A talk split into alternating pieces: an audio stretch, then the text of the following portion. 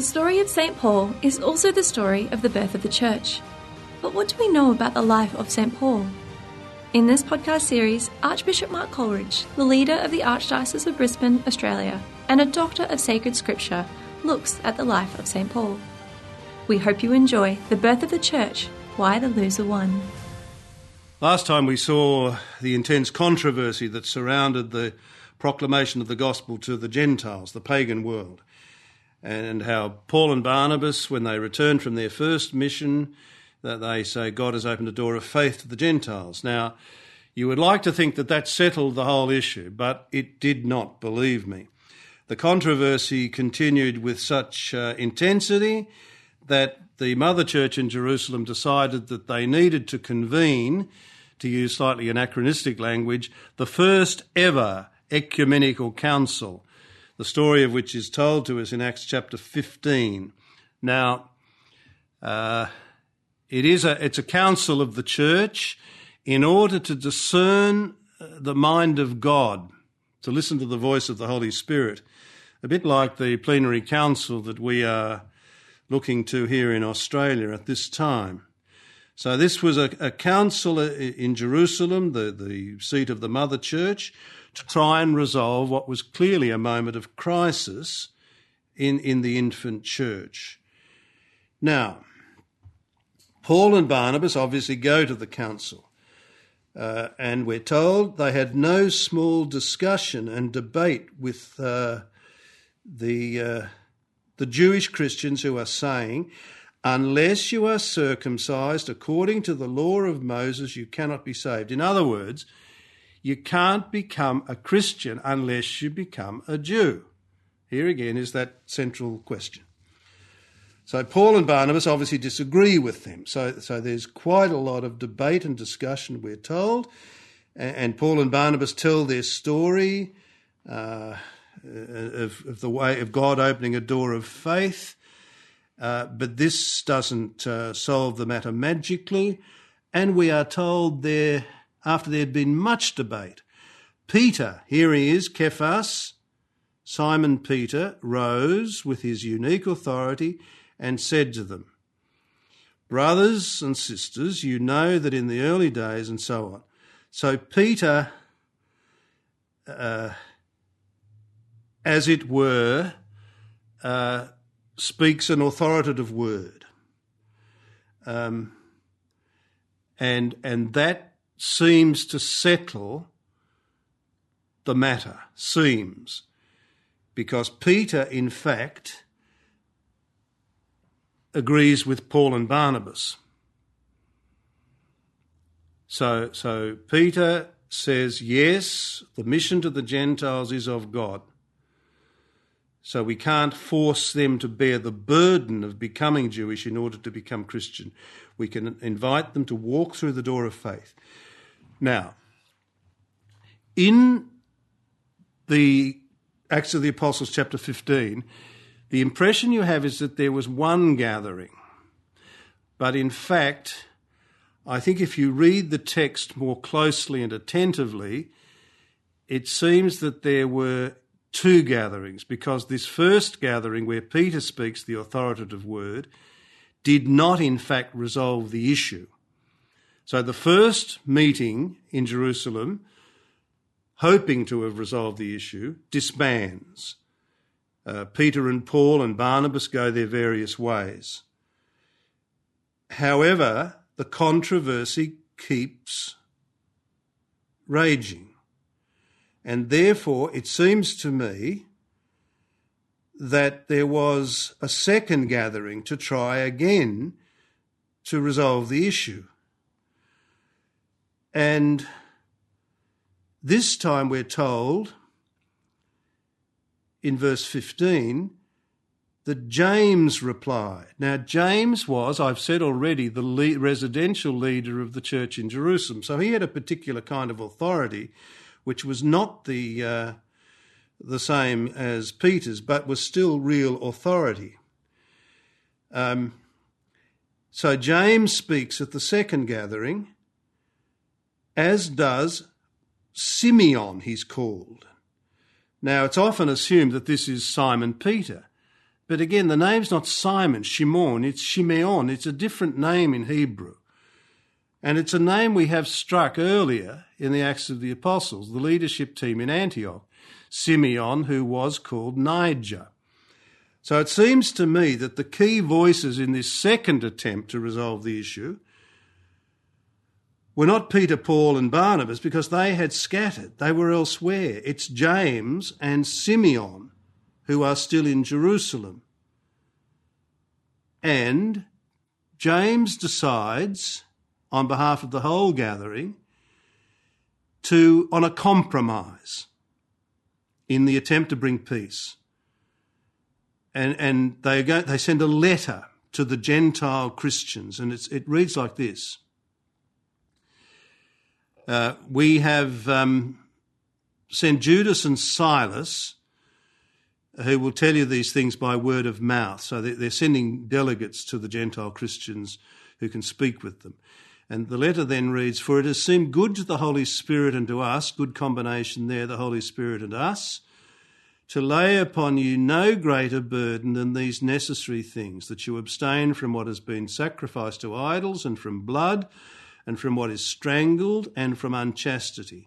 Now these are requirements of the Jewish law, but by no means is it the whole burden of the law. That's what I mean by compromise. Certain elements of the Jewish law in order to respect the sensibilities of Jewish Christians who have been troubled by all of this controversy.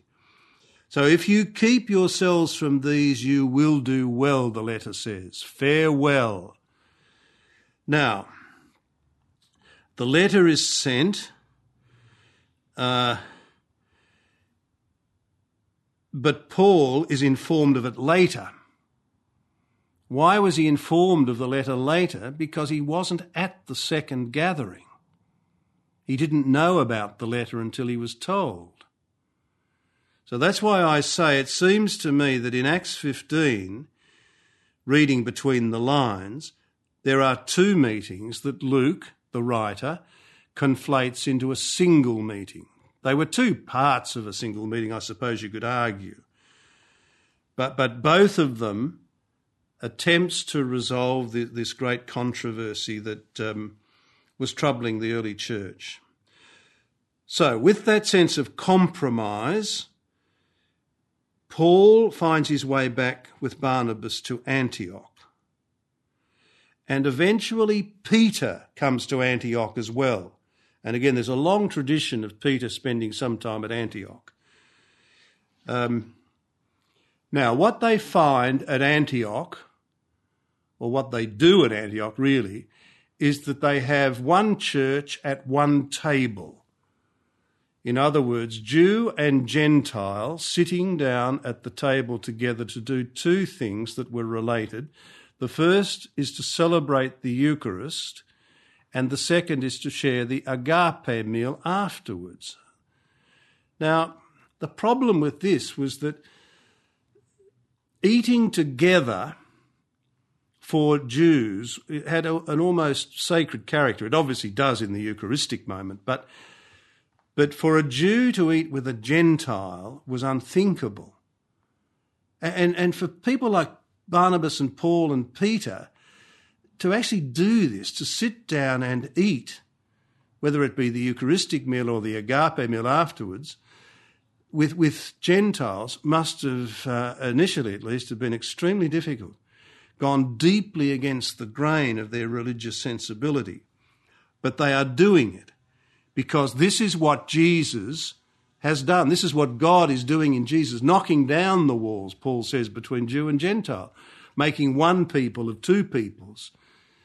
So therefore, because of what God has done and is doing, knocking down the walls and the barriers, they sit down together. However, the plot thickens. Some of the Jewish Christians come down from Jerusalem to Antioch, and they see Jews and Gentiles sitting down together at one table. They see one church, one table. And they, again, whatever about the compromise at the two-part meeting in Jerusalem, they say, wrong way, go back, stop. One church, yes, but two tables. Now you can see the fundamental contradiction at this point. One church, two tables. Peter listens to them. These were good people coming down from Jerusalem. They weren't troublemakers or ideological warriors of some kind. They just had a particular understanding of what God was doing in Jesus and of the nature of the church and the church's mission.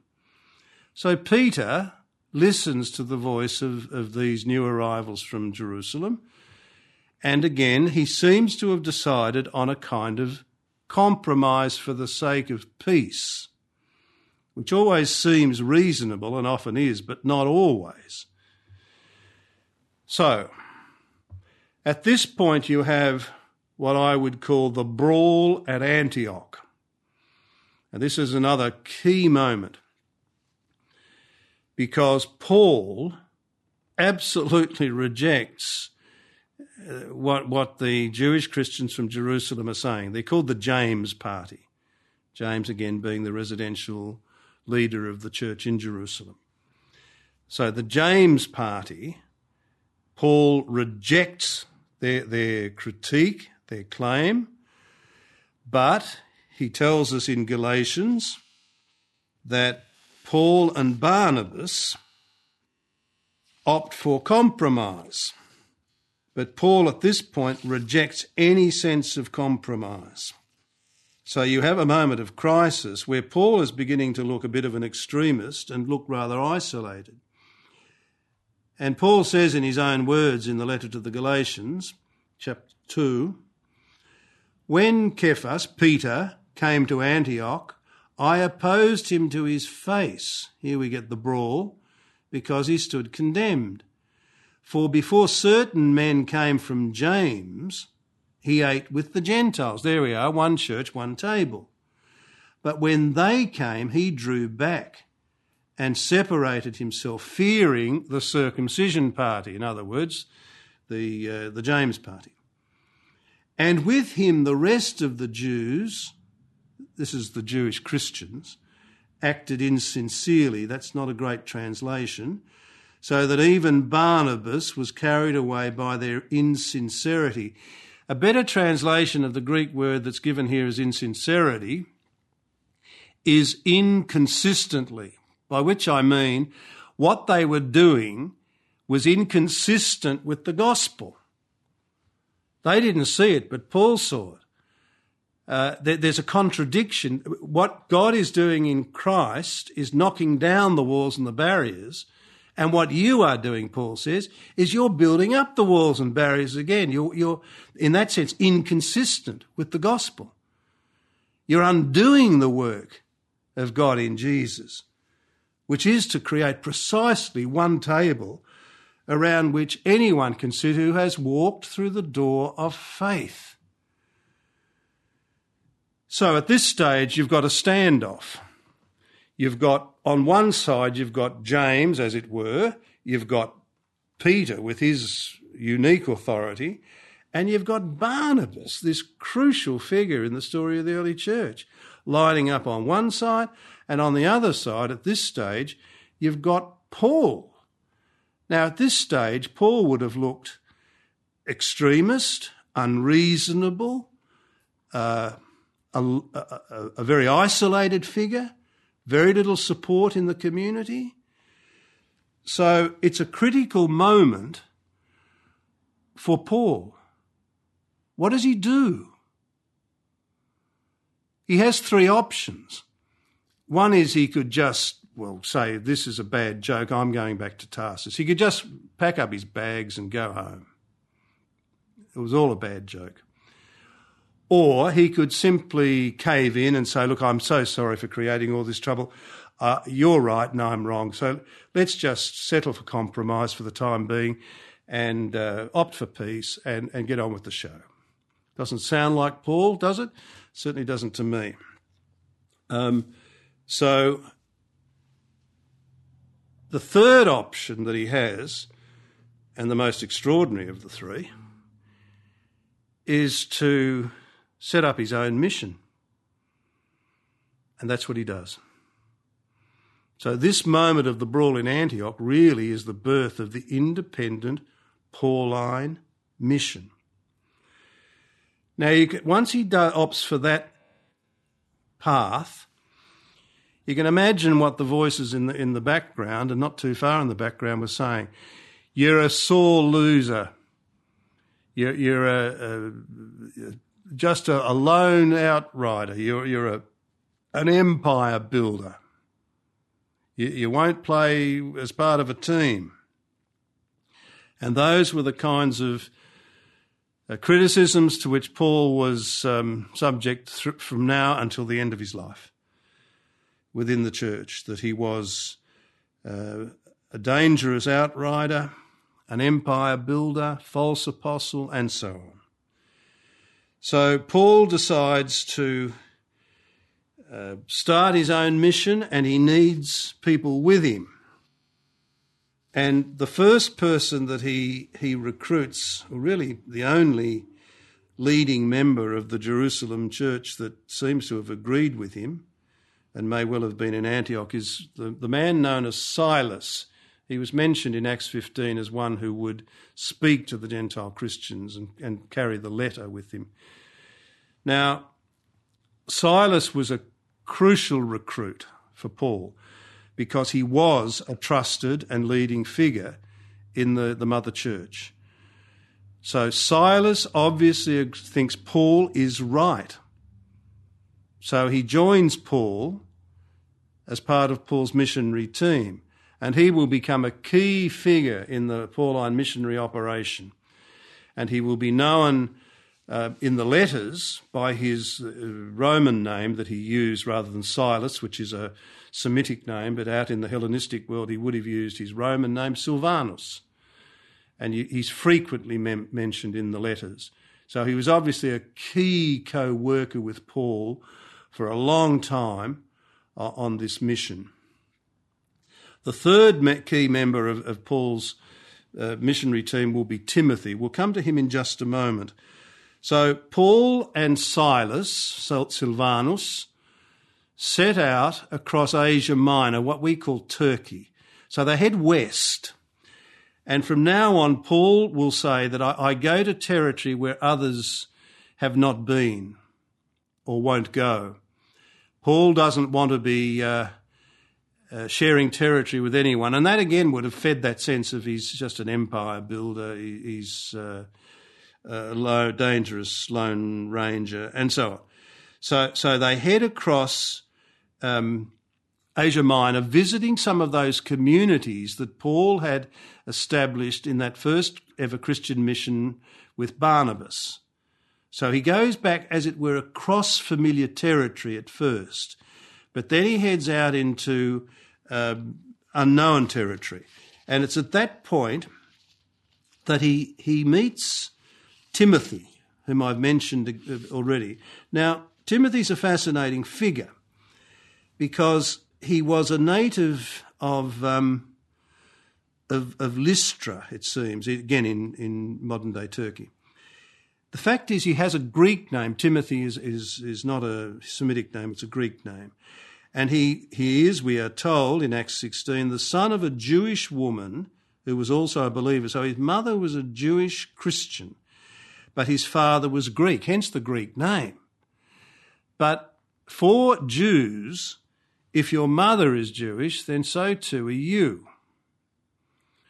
And although she'd become Christian, but Timothy was a problem, as it were, because Paul, we're told, wanted Timothy to accompany him and took him and circumcised him because of the Jews that were in those places, for they all knew that his father was a Greek. Now, this can seem strange given that Paul is saying that you don't have to become a Jew to become a Christian.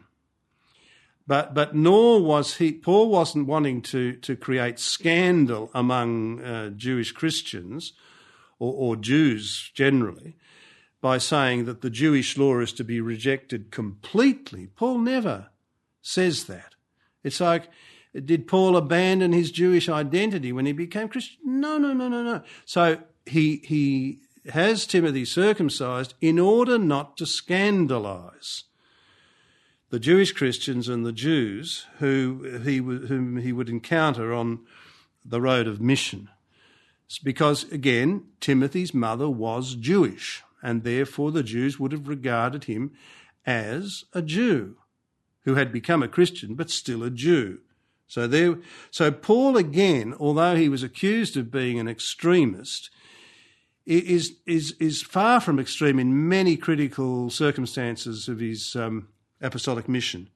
He is prepared to compromise when he has to, but he is not prepared to compromise, as we've seen in Antioch, on things that are of fundamental importance, like the nature of Christianity and therefore the nature of Christian mission.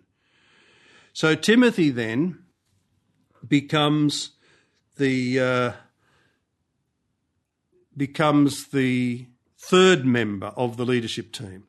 So Paul, Silvanus and Timothy are the three names that occur again and again in the letters, from Paul, Silvanus and Timothy.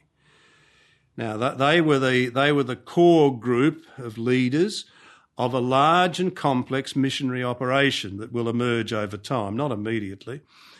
Sometimes people think of Paul as this heroic lone figure thundering out into the Mediterranean world. He wasn't.